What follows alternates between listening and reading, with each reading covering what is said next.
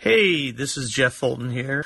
I just wanted to let everyone know that we did the entire review and then we noticed that the recording levels were off and there's some some scratchiness with the new mic um, that I was using.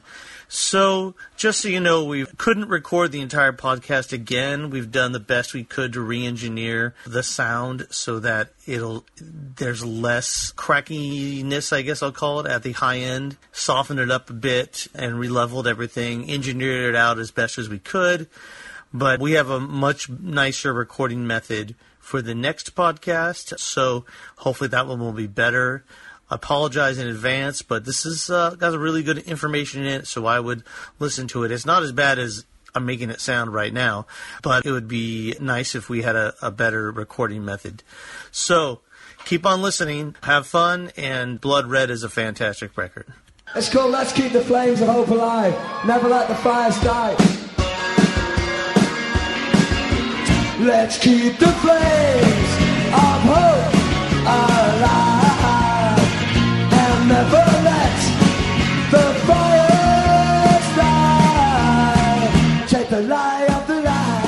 Hi, this is Jeff Fulton. Welcome to the Never Let the Fires Die podcast. I'm here with Steve Fulton. Hi. Um, we are going to do what we're calling the totally biased fanboy review times two of Blood Red, the new album by Mike Peters and The Alarm. Yes, we are. We're doing our totally biased review because we're totally biased. Who cares? It's the official podcast, The Alarm, so we'd have to be totally biased to do a, a review, right? I mean, we don't have to be totally biased. We've been given free reign to do whatever we want. But I think in this case, we might be totally biased because we both really like the album, right? Well, I don't know if it's biased. I just think that um, it's a really good record. But um, if it's the official podcast, and people might say, "Ah, you're biased." Yeah, I don't think we're biased. I think this is a good record. Me too. I just think record reviews are kind of silly in the first place. I think record reviews, honestly, are totally silly. Record reviews might be the most useless thing on the planet. It's, you could maybe um, review like the the production of a record. Sound quality, you know. Right, right. Whether it's scratchy or not. But other than that, it's record reviews are kind of useless. Exactly. Um, People know what they like when they hear it. uh, so let's get started. Okay, so Jeff, Blood Red. Um, it showed up in your um, in your inbox It did. Luckily, weeks ago. Uh, what did you think instantly when you started listening to the tracks for the first time? Um, well, um, I put it in and listened to the 10 tracks, and I heard a lot of familiar sounds. Um, and what I listen to when I listen to Mike Peters and Alarm Records right now is it's different than listening to anyone else, right? I'm listening for the quality of certain things and differences between what I've heard Mike Peters do before. Now, I did hear a lot of similar sounds, but what I heard was a much more mature sounding record than I've ever heard from a Mike Peters solo record and maybe even an alarm record from the early 80s. And by mature sound, I mean Mike Peters is singing in a lot of places and not yelling. So I was hearing, and he doesn't necessarily yell. So I'd say like like like think over you know um, from 45 RPM. You know when that was sort of a hit on. Um, Mike has been doing the punk rock thing for I mean it's been it's been almost a decade now. More than sorry, more than a decade. He's been doing the punk rock thing. It sort of culminated with the vinyl soundtrack, where you know he re-recorded and in some cases um, made up some new songs that were by the Toilets or or um, or a like band. And um, I think that if you listen to that record, it's really a sort of, uh, you know, what I thought was um, Mike sort of continuing what he was doing. I think maybe he was putting a capstone on that sort of long period where he was reaching back to his punk rock roots on a lot of his records.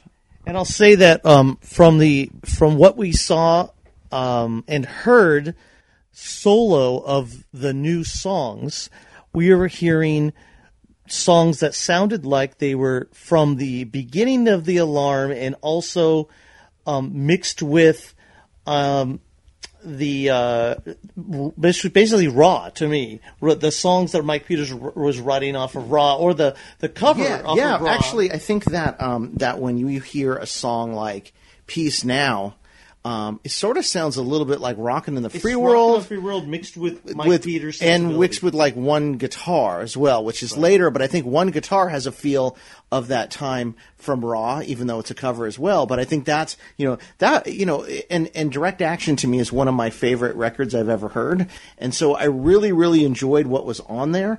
But there are places on Direct Action where you know we've both both guerrilla tactics and direct action, and by extension, you know, in the poppy fields and under attack, we'd we'd heard all, almost all the songs before because we there'd been the in the poppy fields bond, there'd been the um, the counterattack collective, right. which allowed us to sort of listen and and so so when we were hearing those rec- records, those records were really like what you know we were hearing them with two ways, right? What what what what is there going to be there that's new that I haven't heard? And also, unfortunately, how are the songs? How are the songs that I really like going to be ruined? And I don't mean ruined like in a like like uh, like Mike ruins the songs, but like Mike described something to me a long time ago called demoitis, and it's the the the fact that people who hear the demos of a song sometimes don't like the recorded version, and they want it to sound like the demo. And I think this album, the way he released Blood Red, kind of shows Mike didn't want anyone telling him this time that they didn't like the new version or didn't like that he took the piano out or put something else in. He wanted these songs honestly to stand on their own at the way he recorded them on this record. And I, I think that I had it had been a very long time since I'd been able to hear a uh, Mike Peters record at the same time everyone else did right? For better or for worse. You know, Mike would send me tracks early. We'd listen to it. We'd talk about the demos and stuff. It was a really nice time for like 15 years. But I have to say, the way that I received this record, the way that I listened to it, it made me feel like it was 1991 again, 1991 again, and I'd put on that raw cassette that I got in the mail from my friend Sal Espinoza up in San Jose, who got an early version. Um, and I put it on and, and listened to it that way. That's what this felt like. A little bit illicit, but, um, but also exciting and interesting all at the same time. Um, for me, I, I, uh, I do remember that cassette, um, from Sal. Um, and, um, but for listening to all of these tracks all the way through, um, while I was actually working that day. I think it was Saturday, and I was doing a bunch of work, um, listening through them, watching between listening to the tracks and watching the first live shows.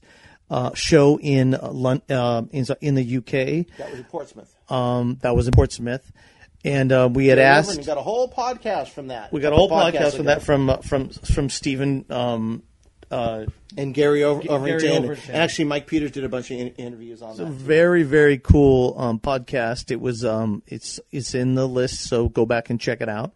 Um, I I listened to that record and I had to listen to it again, and I listened to it again, and it wasn't because I was looking for a song that I liked.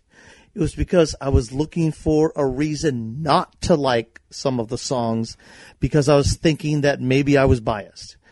And um, the first song I heard off the record was the song from Man in the Camo Jacket, um, coming backwards, and I really liked that song. Um, I thought it lacked a little bit in production, only because um, there wasn't like a hard hitting punk guitar in it. And then I thought, wait a minute. I bet this whole record is going to be without hard hitting punk guitar or really yelled lyrics, like I was saying, like not yelling, but more the punk rock style. And what we got was incredibly mature, but also a record that is going to go for the punch, and it does at right at the exact right time, and then tempers out back to maturity again. Yeah, so I think, uh, and, and I think we'll go through the songs here, but I think every single one of these songs does exactly what you said. There's a point in which the song where you're your you the punch comes when you need it, and it's not the entire song. Mike does not waste his energy throughout every single song on this. He uses the energy wisely, very wisely. Except I have to say on Love and Understanding, which may be the perfect rock song and and you know the, I think that love and understanding is there's so much to it. maybe I, I think I think love and understanding is the best '80s rock song ever written, and Mike Peters did, did it, but he did, did it in 2017. I'm going to say one thing about that one might be slightly controversial, is that we had color sound, and color sound was a combination of the alarm and the cult, basically. But I don't think any color sound song ever really put together the alarm and the cult together as well as love and I, I understanding. agree with you. I think I think it's the ultimate color sound song. It's the ultimate color sound song, and it's on this record. Yeah. Um, I mean, someone had. I, I talked to Ian Wil- Wilson on the phone once, which is the the alarm's old manager, and it was before Color Sound came out. Um, and we had this long discussion before he invited my friend and I, which is not Jeff, another friend and I, to go see um, Stiff Little Fingers, who he was managing at the time. Um, out here in Los Angeles, and um, and I said, I asked him, "Hey, Ian, what what is what does color sound sound like? And he's like, Steve, it sounds like a cross between the Cult and U2. And I, I just replaced U2 with the alarm because I think Ian at that time was a little biased because of the way that, um, the he way that he left the alarm. But I think, you know, I think this song actually sort of shows that love and understanding, that sort of perfect combination of what the alarm and U2 would bring to a song and what a band like the Cult would bring to a song. I'm going to go out on a limb here and just say that Blood Red actually is the first time that if someone wanted to compare Mike Peters to U2 in a positive way, um, it actually would be justified in that it's 10 or 11 if you include the extra song on the vinyl record. It is 10 good U2 songs, but also combined with the sensibilities of a Mike Peters and the Alarm. I'm going to say that. I'm not going to say that 10. It's 10 songs that U2 wishes they could record. Um, sure, sure. Uh, Um, um, that's coming from our, that's coming from our perspective. no, but I understand that what I'm saying is that there, there's a quality, um, and a and a um a a, a temperament to a U2 album that a lot of us alarm fans Right. Sort a, of It's a maturity. And There's a I say- I maturity. think what you're hearing is the maturity of that those records that.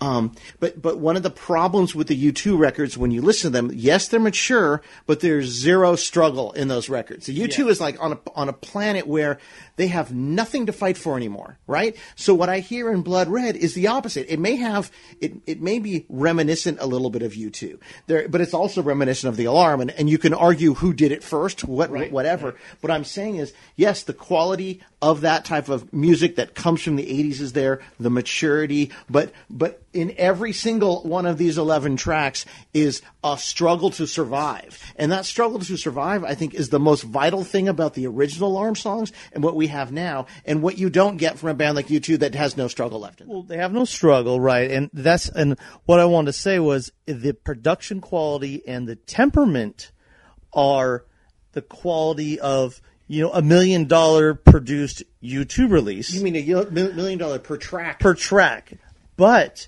the songwriting quality to me is breathe, feel free, rise, and the first t- um. T- the first of the, In the um, in the Poppy Fields Bond, first three, four of the Poppy Fields Bond um, uh, records where the songwriting was there, maybe the production wasn't, but you could tell where there was like this this quality when I that I that I um that I just appreciate. the first time I heard it, I thought this is the best produced Mike Peters record I've heard ever. Uh, and it might have been because headphones have gotten better. It might be because the MP3 quality was better, but I don't think so. I think it's just produced really well. It's bright and clean, and there's. I think Mike talked about that the way the band is formed now, with a four piece with Jules on keyboards um, and a bass player and Mike playing guitar, that leaves some space in the songs instead of there being a wall of sound. I love the wall of sound sound as well, so I can't say that this is better. I certainly understand what he's talking about about there being space in the records, and that's what this sounds like. But when I first heard this, I was shocked. I was like, "What the hell is this?" When um, Borrow came on, I'm like, "Huh?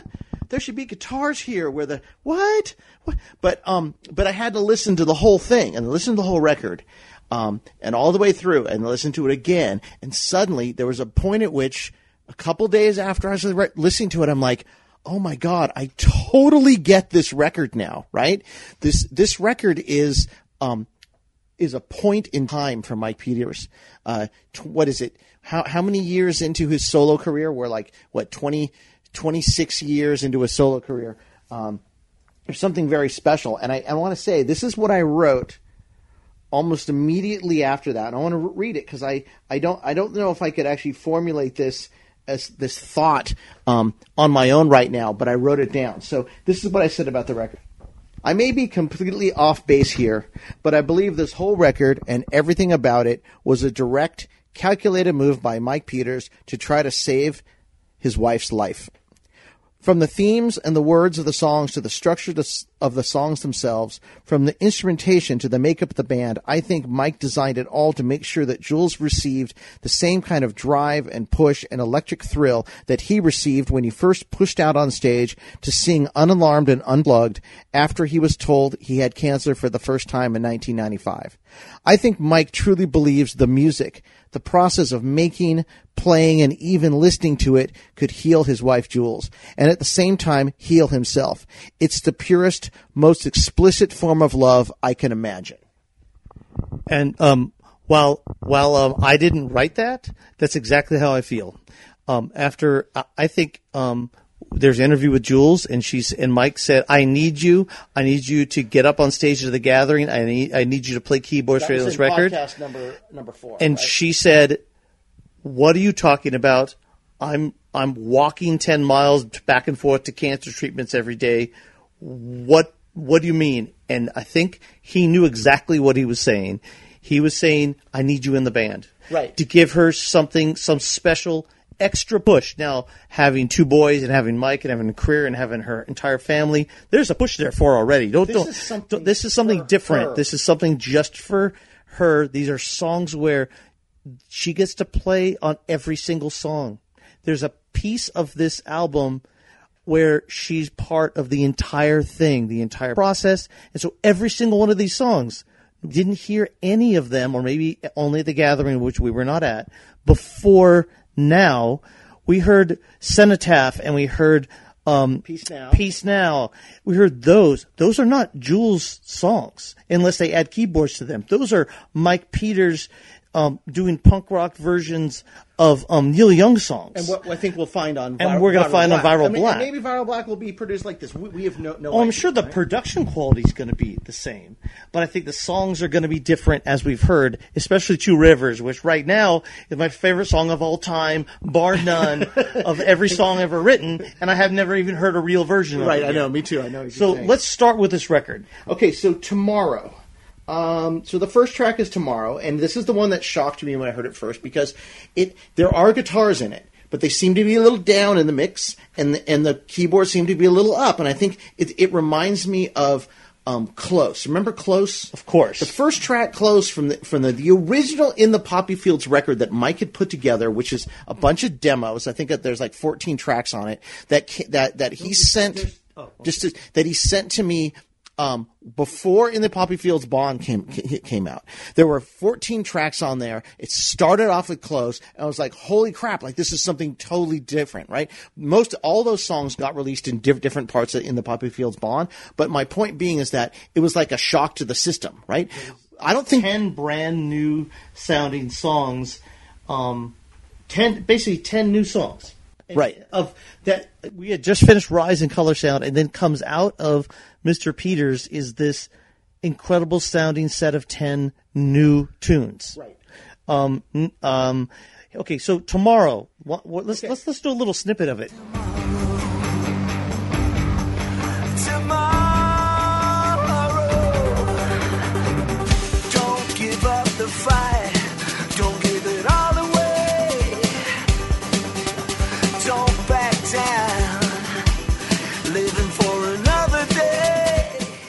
So Steve, um, tell me your thoughts on tomorrow. Well, I think that it, it's again, it starts off, you know, in a way that I was not expecting. Um, it, it, it does, it's, it starts building, and then Mike does one of his um, signature moves where he lowers the levels on some of the tracks of the song so that he can get the punch in the chorus. But it only does that once in the song, and that's right there. Um, it builds with some great tasty guitar, and then when it gets to the chorus, the chorus is actually very reminiscent of Back to the System or Shine On, right? So, so he's really reaching back here to some of his first solo material. Some of his first unalarmed songs. His first unalarmed songs, exactly. Um, and I'm going to say that when I when I listen to this song and every single one of them on the record, especially tomorrow, because the first one I heard, I said, "Well, this sounds pretty nice. This sounds good."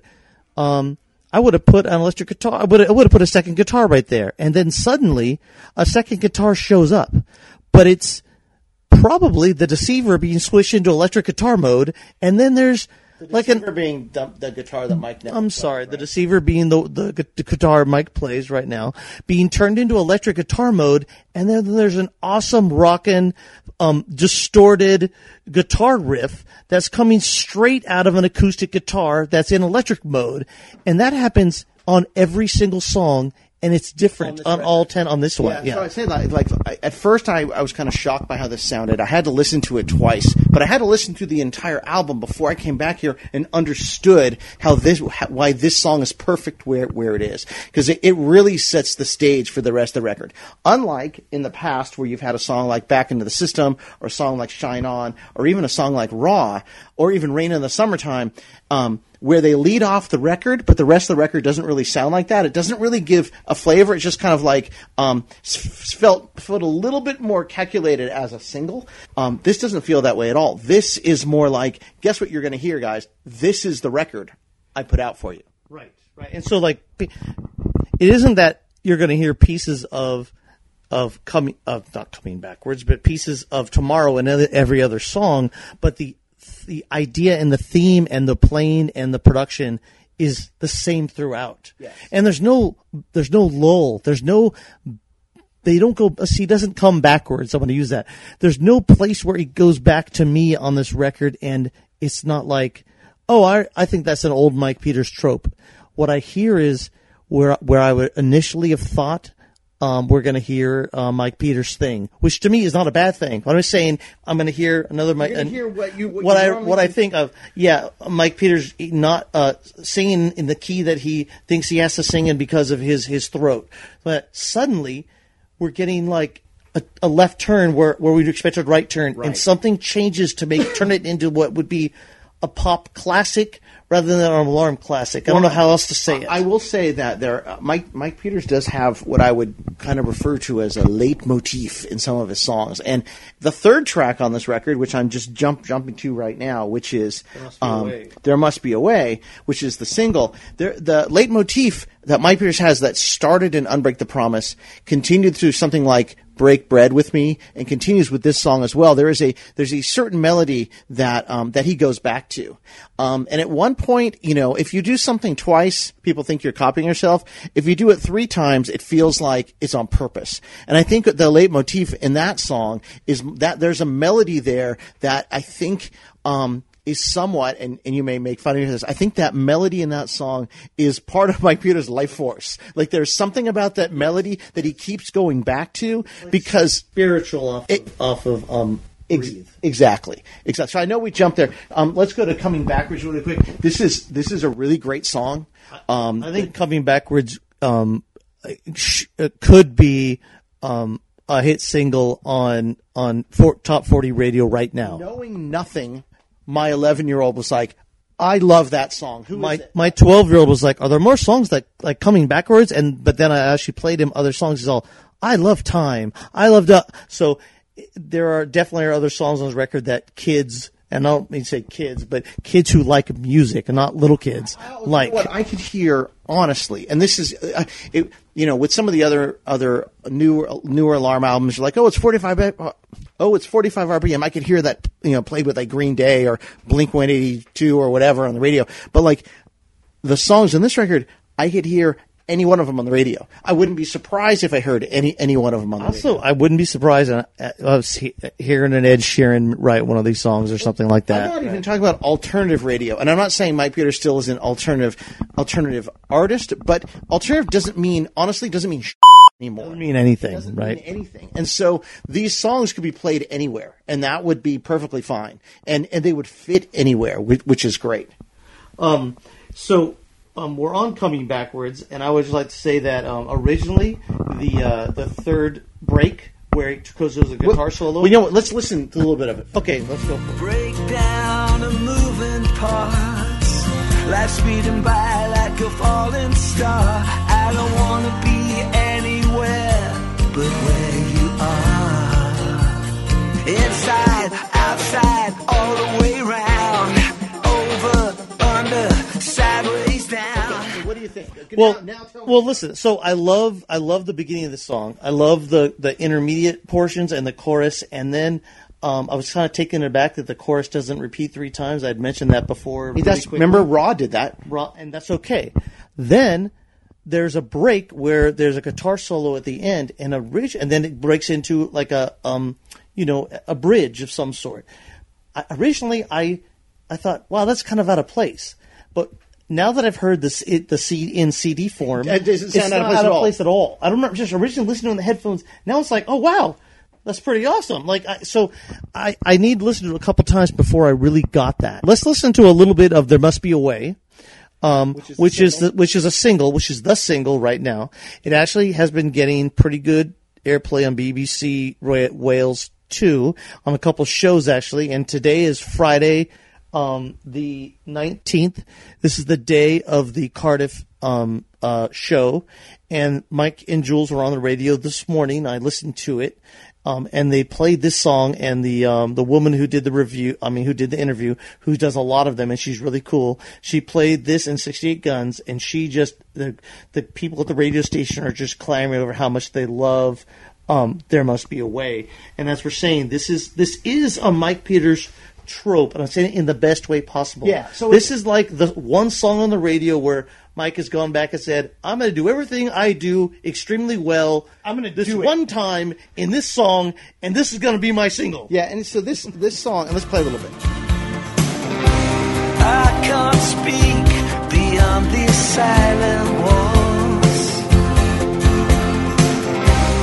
Locked inside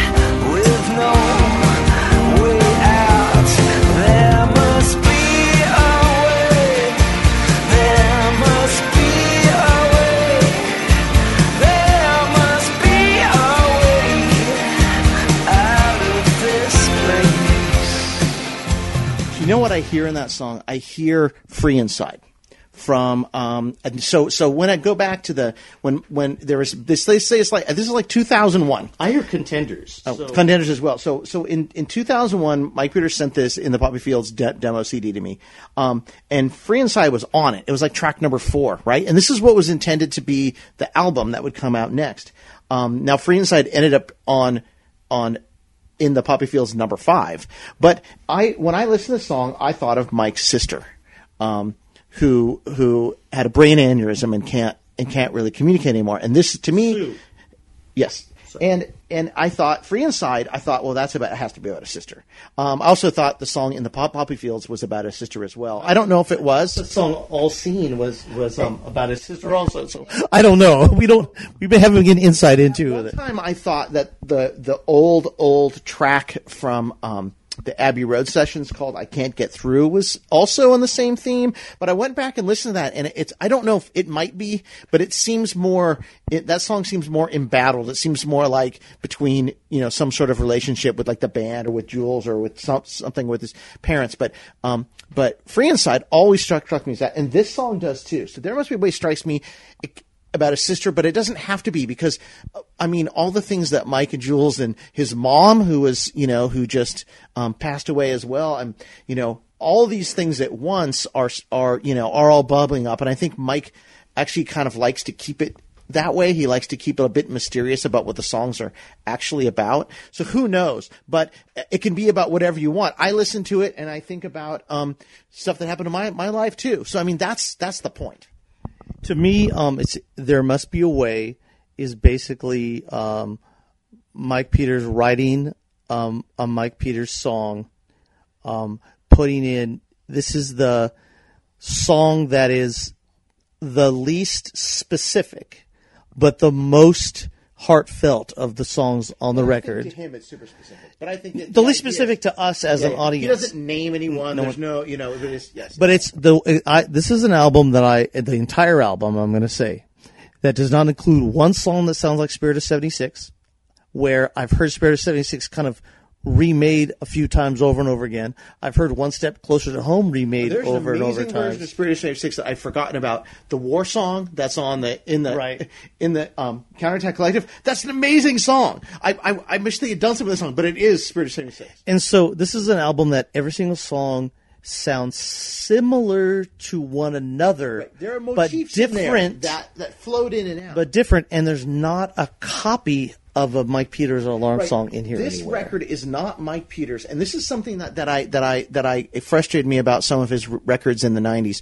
I always felt like with Breathe and and and Feel Free, not as much with Rise, um, but but maybe with some of the alarm, the the first alarm in the um, in the Poppy Fields rec- record, I sort of felt like Mike was like, look. Record industry, I can write every song. Okay, I can write. I can write a Bon Jovi song, not really Bon Jovi. I can write a write a cult song. I can write a rock songs. I can write slow songs give me a effing chance because I Give me a job. I can write any song you can imagine. Right, and, and I felt like those records are like Mike's sort of plea to like I shouldn't be in the underground. Why am I still doing that? I can write a ska song. I can write a punk rock song. I, I'm not. I'm in the underground for no reason. Um, singing over um, broken strings and drunk drunken bums. So um, at, at ground zero. And Ground Um, Zero. But but but so I felt like, and, and I really like those records. I felt like you know there's a little bit of that like. um well, I mean, it's a little bit of a struggle, and there's nothing wrong with that. That's what I like hearing some of these songs. Is everybody's got a struggle. I got struggles too, so hearing the struggles is great. Um, but but but I didn't want to. I, I felt like Mike was demoing for people. This record is not a demo. This is like, guess what? Put my flag on the ground. This is what I'm doing right now. And this, um, this is a record that basically is um, from start to finish, um, polished, leveled, set up. Sounds like it was a million dollars. Said before, a million dollar track record, and we don't know. I don't care how much it was cost. I don't know. I don't know anything about a it. million bucks of blood, sweat, and tears. To me, it was a million dollars of blood, sweat, and tears, and and a dedicated team to put together such a quality set of tracks that sound better than anything I've heard on a record in a long time. Totally biased, still, I love it. Okay, let's move on to the next song, Steve. So the next song is "Time," and this went from me, uh, me. This song, honestly, when I first started, it was like I'm going to skip this song to my favorite song in the album. Um, I have a whole bunch of my favorite songs on the album. Um, it's really hard. but um, it changes rapidly. But um, but time is the one that I had seen live or heard live before this, and um, the version on the record is not the same as exactly the same as what I'd heard. Um, but let's listen to a little bit, a little snippet of that right now.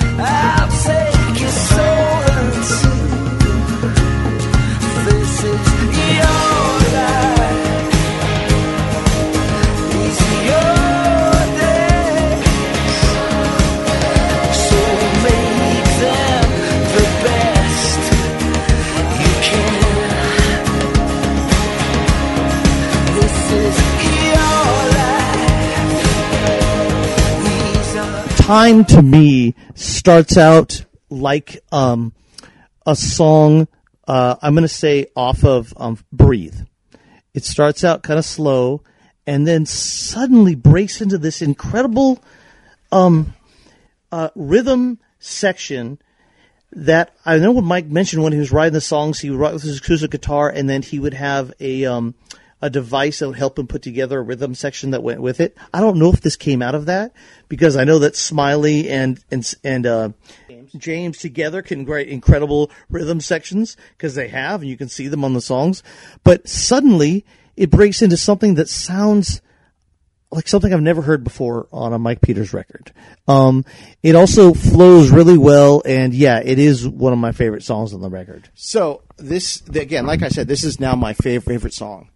Something else I've noticed on this record. Um, there is an old demo that I heard from the late 1999, 2000 time called Days. I don't know where I heard it. I think Mike played a bunch of new solo um, songs um, after Rise, before the Alarm 2000, and I think there's part of that song is included in, in here. I think where he says he, he actually uses the word days, and it reminds me of that that track. But something I've noticed on this record, and something that that that that again was a, not frustrating but obvious when Mike did some of the songs on like the with the big 50 tracks and the 40 tracks and stuff is that he would he would have an idea and he would run with that single idea and just beat the out of it.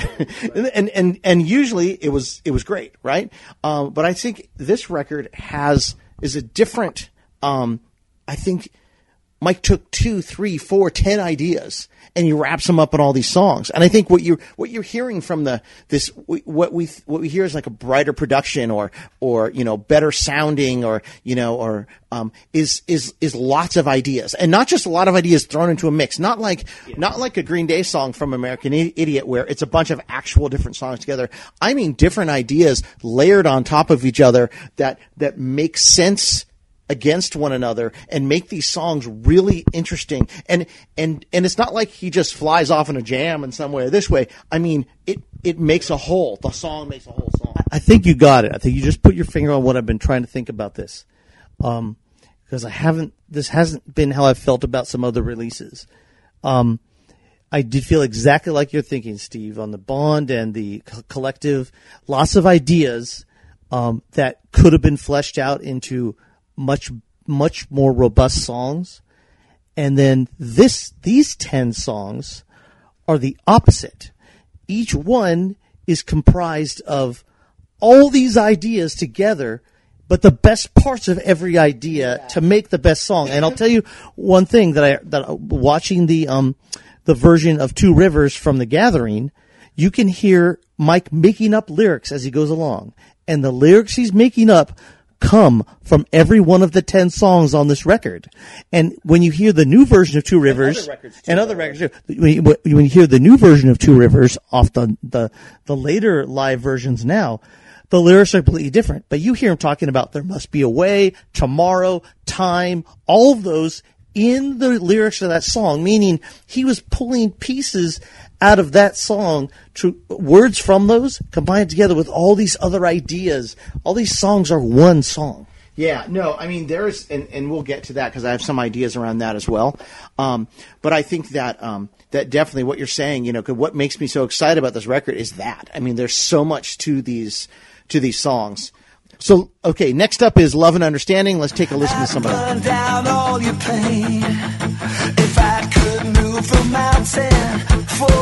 I put myself in harm's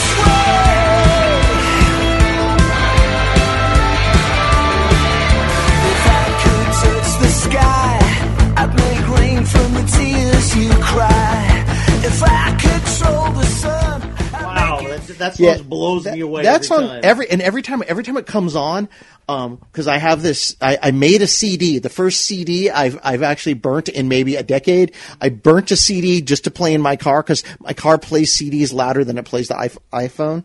Um, and um, and I keep thinking, I go, okay, here, you know, time just came on. Here's going to love and understanding. The sonic levels are going to be different. It's going to be too loud because there there have been records in the past where that's the case, right? Where you've turned up one song because you want to hear it loud. and Not a problem with this song at all. This song blows you away, but not with volume, with a- actual quality of songwriting. production. Like the speakers blow up. The speakers blow up on this record, like a like a a raw young team of of guys putting together a record, not knowing how to put together a record. Where now you have a seasoned guy putting together a record, and you have the same sound quality you'd get from a but four guys playing live in the studio, but you're getting it so pristine rather than the raw sound you would get from from like a punk band putting together a four track in the studio. This is like I, I think this song is is uh it gets the benefit of Mike's iterations. You know, I think he's been trying to perfect this song, Song. with this sound for a long time through even from the alarm you know like like you said like you have strength which this sounds a little bit like um, to black sun which was which was you know kind of like this all i wanted from the solo record. Um, some of the stuff with color sound um, you know even something like gun to my head from um, from the counterattack collective you know like have a similar sound but but not not as perfected as this. And the part we heard that we heard was um, my actual favorite part of this song, and I don't exactly know why it's my favorite song, but it's, but it's the it's you we got part of the first verse, and in this first verse, there's you have the drumming, and this never happens in a in really in in too many Mike Peters alarm songs before this, you'll have subtle drumming changes in the verse. This one, you have the verse played on an acoustic, electric sounding guitar that just sounds incredible. And then there's a drum percussion change in the middle of the verse, and it's exactly what I was looking for in the song. Right, right. Like, like it happened. Like I'm listening to them all, and in fact, throughout this entire record, exactly where I thought, hey, you know what? Right now, there should be an acoustic guitar strum. There it came. You know what? It's so funny because there are there are so many songs in the past where I'm like, wow, you know, this song would be really good if the melody just changed a bit here, or there was just this little part here. she- And I think this song. All- I don't say that. I, I I I can't wait to hear the parts of on this song. every single one of the songs, including "Love and Understanding," I'm it's, it's exactly what I'm thinking. Like like the left turn that Mike Peters makes is exactly the one that I wanted in the song, and it's there. And it's like, oh my god, this record should be a 10 million seller. I don't know if it's going to. I don't know what it's should sell. be. But anyway, let's go on. That never happens. Here But is brighter than the sun.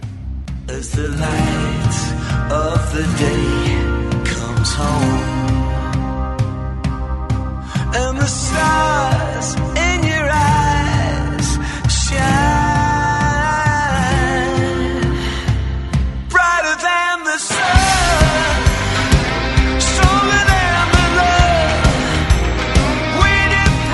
Brighter than the sun Stronger than the love We depend brighter than the sun. Yeah. So what do you think about this one? Sounds like a color sound song, but on the softer side of Mike Peters and Billy Duffy. Of Color Sound that was on a lot of those demos that didn't get recorded in the records from the Color Sound, um, uh, the three album, you know, rec- record they put out at the yeah, end. the Color Sound um, collection. Um, and um, I really like this one. It's been being played live right now, and it's actually morphing as they play it. But this one is one of the best, some of the best. Well, Protection comes next, and that is some of the best singing that Mike Peters has ever done his entire career. But Brighter Than the Sun to me is the best of his sort of acoustic rock and roll singing. Yeah, that I think I've this heard. is this is um this one is is coming up and grabbing me right now as I start listening to the tracks again. So um so I really enjoy Brighter Than the Sun um as as I've sort of concentrated on some of the other songs and I'm listening to this one sort of exclusively and it's awesome. Yeah, and this has uh, the same changes. Mike Peters feints left, goes right, feints right, goes left, and then just punches you in the gut with like what you weren't expecting. Well, I mean, and- and I think- there's a power to this that is tempered, but when it comes, it hits you, and then it goes away as fast as it got there, and you're where'd that go? But I think- Where'd it come from? I think what you're ta- you're actually describing the next two songs Yeah. as well. Protection, Protection and and Tear Tear Apart Apart. do the same thing. Protection Should have seen a bullet coming. Should have known what form it takes.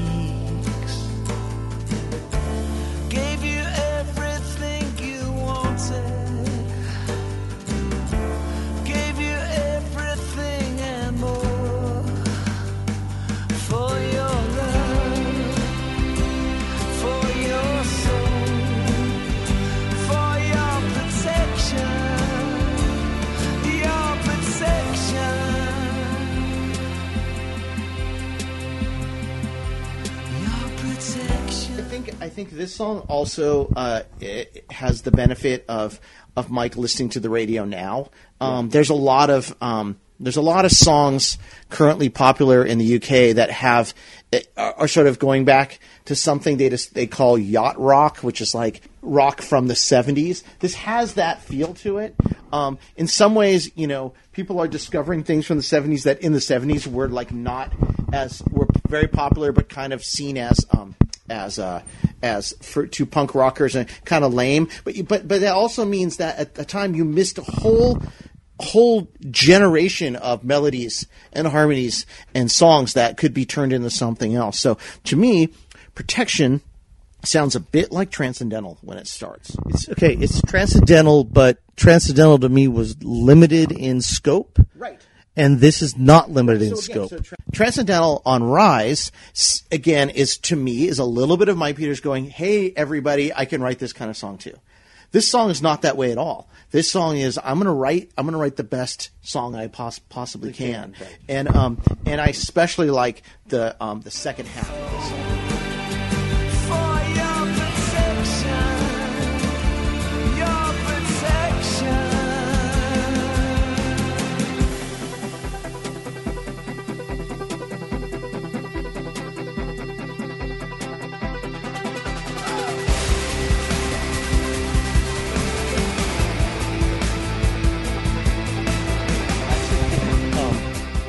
As not as rock songs go, not as punk rock songs go, but as pure pop rock um, creative songs go, Protection might quite possibly could be the best song to me that Mike Peters has ever written, bar none, across his entire career. I know people are going to argue with me about that, but I think that is a song that I never thought I would hear from him. And I and I I think I understand that. I think time on this record is that for me, but but but it's it no it it doesn't matter. So let's Move on to move on to one. tear apart and it's with tear apart and then slash prisoners because prisoners is on the on the vinyl record and tear apart is on here.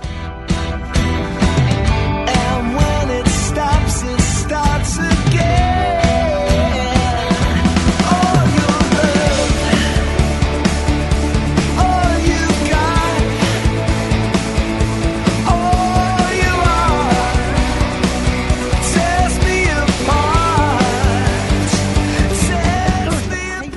What to make of Tear Apart because I, I, I put the um, the track on on my headphones at work and I listened a little bit and I skipped and I, I couldn't really figure the song out. You can't listen to Tear Apart like that. You have to listen to the entire track all all the way through. All of these, you have to do that, to be honest. It doesn't it, it doesn't help you to go, oh, that's what this song is like. No, this song is not like that. Like Jeff said, there's left turns and right turns and left turns when we think they're right and right turns when they're left. And if you skip around in the song, you're going to miss all the turns. You're just going to hear the stuff that goes straight ahead. So Tear Apart to me is the the purest love song Mike has ever written. I may be totally wrong about that, but it feels to me like this song is about the day he met Jules. Now I could be wrong, but I feel like that's the way it is. that, that he met Jules' dad, and his dad wanted to tear Mike away from Jules because you know he was the rocker, um, dating his 17 year old daughter. Yeah, but they got they got engaged two weeks later, and the dad actually liked him. So not not that big big a deal. But but I think that um that that this song is is some there's some there's some great lyrics in this. There's some great parts at the. I mean, the whole thing sort of builds in a way that um that I was very surprised to hear. Um, but I love it. So ba- on to the vinyl song, the prisoners. Let's take a little listen to that.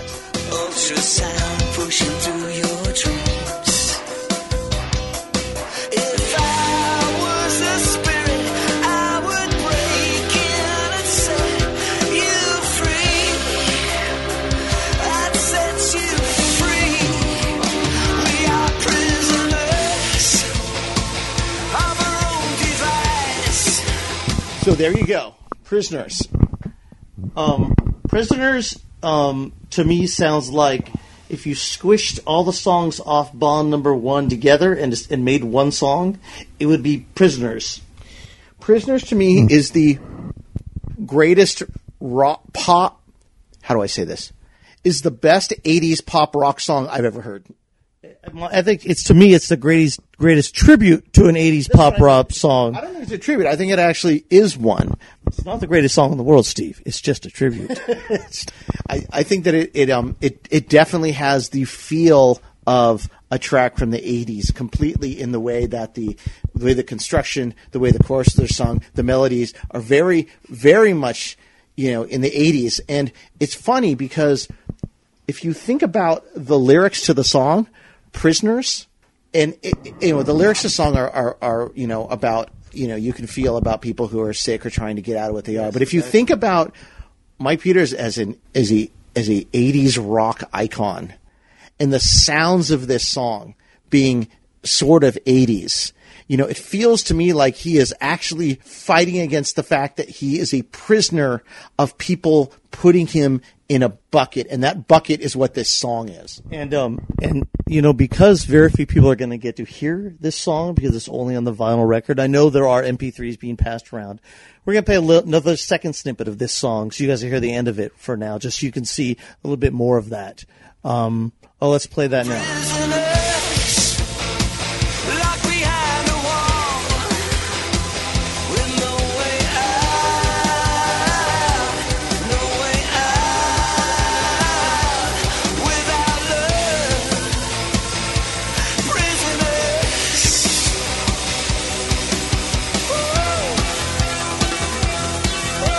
All right, so the next song, no greater love. No Greater Love, is my absolute favorite song on this record. I think uh, there's there is not a bad there is there is not a bad microsecond of this track. Not one. I, this is this is.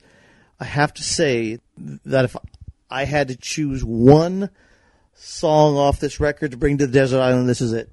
This should be it too. This is, um, you know, there's a lineage. I would say again, you go back and "We're the Light" by the Alarm, "Unbreak the Promise," um, "Walk Forever by My Side," "Presence of Love." Even though that wasn't one of my favorite songs, And I li- I think permanence and change too. but there's there's a lineage of these of of this sort of track. But I think um, "No Greater Love" is the ultimate. It's a capstone of that of that type of song, and it's it's fantastic. I every time I hear this, I'm like, this keeps getting better. It's getting better. Oh, listen, it's getting better and better and better. This song. what? Hey, they put in that They, it keeps getting better. I can't believe they did. They made that choice because that choice makes it sound even better. So let's play a little bit of the song so you can hear what it sounds like. No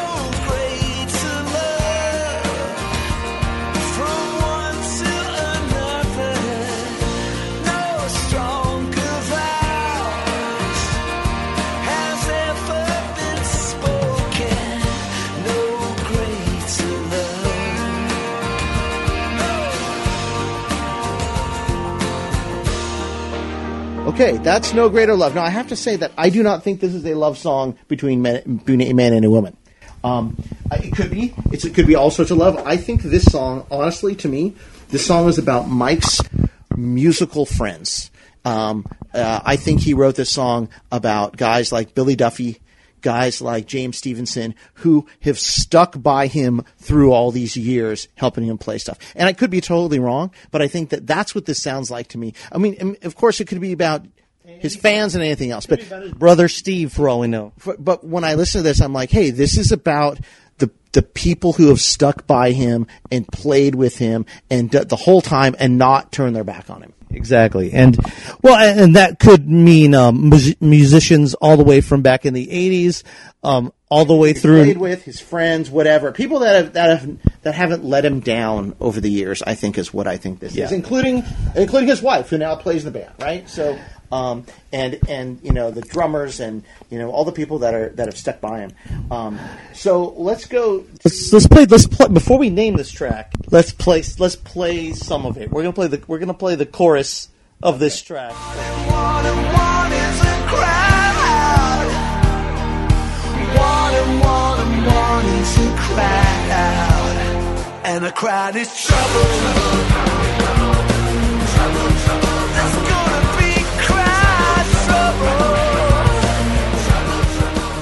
I think someone told me they said, I think that sounds like a Taylor Swift song. And my response is, Taylor Swift writes some awesome songs. She also has some of the best people in the industry write songs for her. So I don't care. There's, this is, this is the thing when we talked about like th- these songs should be played anywhere in the ra- radio. There is no alternative anymore, right? This could be a effing Katy Perry song. It doesn't matter. It could be Adele. It doesn't matter. These, even even alt country is basically as good as the best songs on KROQ in the '80s. these definitions don't exist anymore, right?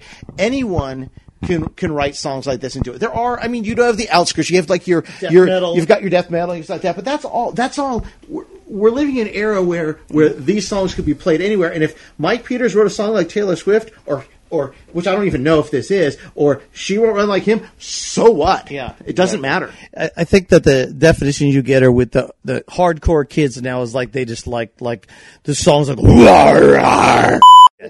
But um, so um, this is Crowd Trouble, and Crowd Trouble to me is um, uh, it's got three is a crowd, and that means trouble. I don't know what he's referring to exactly. I'm not going to try to interpret it. It may just be a fun song, but because it's No, very I personal, Think it's fun. I think it's super personal, and his exact reason why he wrote it that we will never know, but we can speculate all we want. Well, my speculation is that cancer is the third one, and cancer is trouble. I, you know what? That's good. And then, of course, that runs. Obviously, that runs through all these songs. That's the most obvious thing. You go, oh, he wrote about that. But I, I think it's that and a bu- and a lot of other stuff. A lot of other stuff, too. I mean, um, Things you'll see. You'll. Um, I don't know if if this podcast is coming up before or after the the Vardy, the Stephen Amano Vardy podcast. Um, but when you hear that one, or when you if you heard that podcast, you these all these songs should be a soundtrack to their story too, right? So so this is super universal. But there's one thing about Crowd Trouble that struck me when I was listening to it and made me go, the switch turned on, and I'm like, oh my god, I know exactly what they're doing. The end of this song does not end like any other Mike Peters song at the end of a record ever. It ends with these odd sounds, some strums, something sounds like glass breaking, and I realize this song is a cliffhanger.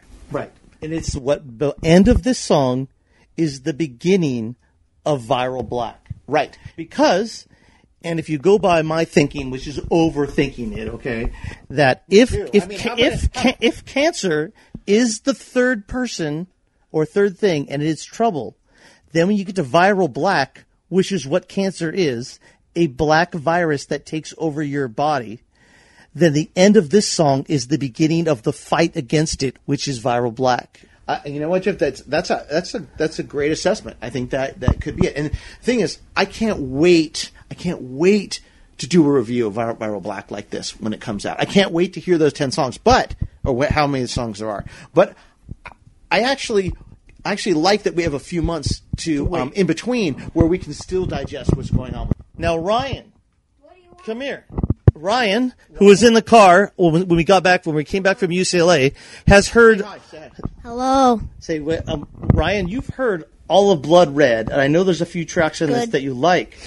Um, you um, you like um, uh, coming backwards, Uh, correct? yeah. Did did you what? Did you, I know there's songs that struck you as songs that you thought were um, were uh, pretty good, and you listened to again.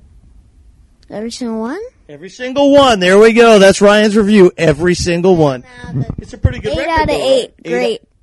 Eight out of eight. Great. Yeah. I like that. That was good. That goes along with the um the title of this And I have to podcast, say which that- is so so um my 14 year old was like wow this is a great record. And when she heard love, love and understanding and time just like this is great. Um the 11 year old as well. Um even the oldest one my oldest daughter was like hey this is mike peters but it doesn't sound like what mike peters normally does. And and i think they all really enjoyed that fact that this is something totally different, Different. um it's not it's not like the songs you heard before but um but they all liked it yeah, which yeah. is which is amazing and there's nothing wrong with songs about um, weather or the riv- or rivers. There are none of those on this one. There will be on the next one, I'm sure, um, because that's a metaphor that um, is used a lot in his in his songwriting. But there there are none. This is totally different. Yeah, the words and everything are completely different. I'll just sum up. I think this album is about. There's every kind of love imaginable on this record that Mike is talking about between family members, his wife, his kids. You know, no greater love. All, that song struck me a little bit, maybe about his boys. Um, you know, it could again. I said the thing about band members, but there's something. You know, it, it seems like there's there's he he covers every type of of ways that people are c- connect with one another or could be connected on this record. Um, the strain being that I believe that when there's some sort of tragedy going on, you need those connections to survive.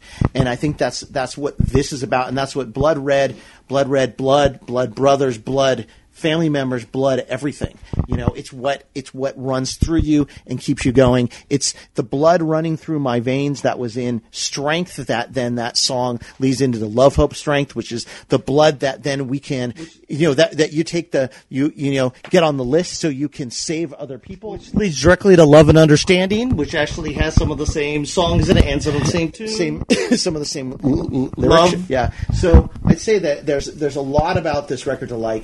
In fact, there's everything about this rec- record to like. Um, and I think it will grow. You know, if you if you came to this record wanting another punk rock sort of, you know, Mike redoing the alarm again, um, you'll you'll be um, you'll probably disappointed. Um, but I hope The first time you the listen. first time you listen to it. But I hope you you go back and listen again and again and again and get what this is about. Because when it clicks in and when you get it, you know, it's like honestly, it's like an epiphany. You're like, I get it now. This is the best record Mike Peters ever made. Yes, I actually said that the, after the first listen. Um, but um, then and so we're going. We are way over the amount of time someone wants to listen to us blabber on about a record. Hope you enjoyed the uh, the the snippet tracks, especially if you haven't heard the record. Um, if you want to buy it, it's available on the alarm.com only right now, and that's where I would go get it. Um, I buy a copy for everyone you know. um, but, um, it's, uh, it's a very, um, it's a very good record. Um, I'm going to say, I'm going to give it an excellent. Um, I think Mike Peters has written excellent tunes and they've had excellent records before as the alarm. This is really billed there's nothing to as Mike about. Peters and the alarm. There's not one bad tune, not one bad note. Um, this is the one, I was gonna guys. There's nothing to complain about about the records that came before. I just think this is sort of like Mike spent a long time after his solo records doing the alarm stuff coming back. This is like the summing up of all of it. I think right now. This is the sum. It's a sum, and hopefully we get a lot more of it on on Viral Black. But for now, this is Blood Red. Jeff gives it a grand ten out of ten. I, I do the same, and I'm going to go listen to it again right now in the car. And actually, I'm going to turn this one up to 11. I'm this one on 11 out of 10. Totally biased fanboy rating, 11 out of 10. Steve, I 12 out of 10. 12 out of Steve's 10. totally biased fanboy rating, 12 out of 10. I can't do, I can't, I can't, uh, do any better than that. So that's, you know, uh, There you go. Blood red. that means, uh, what, 23 out of 20. 23 out of 20. Fantastic. Okay, signing off. Um, enjoy. Go back and listen. If you haven't heard the record, go back and listen to the little snippets. Those aren't going to be enough. You're going to need to hear more pieces because you've only heard part of each song, and each song changes along the way. That's it. Till next time. Thanks a lot, guys.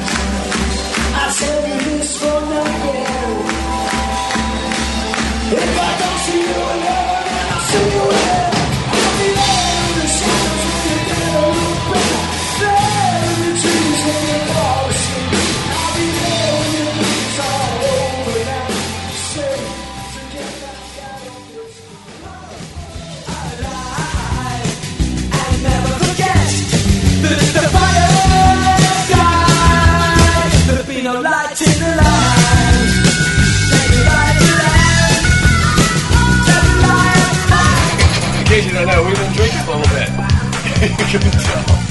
Oh, you're not still recording, are you?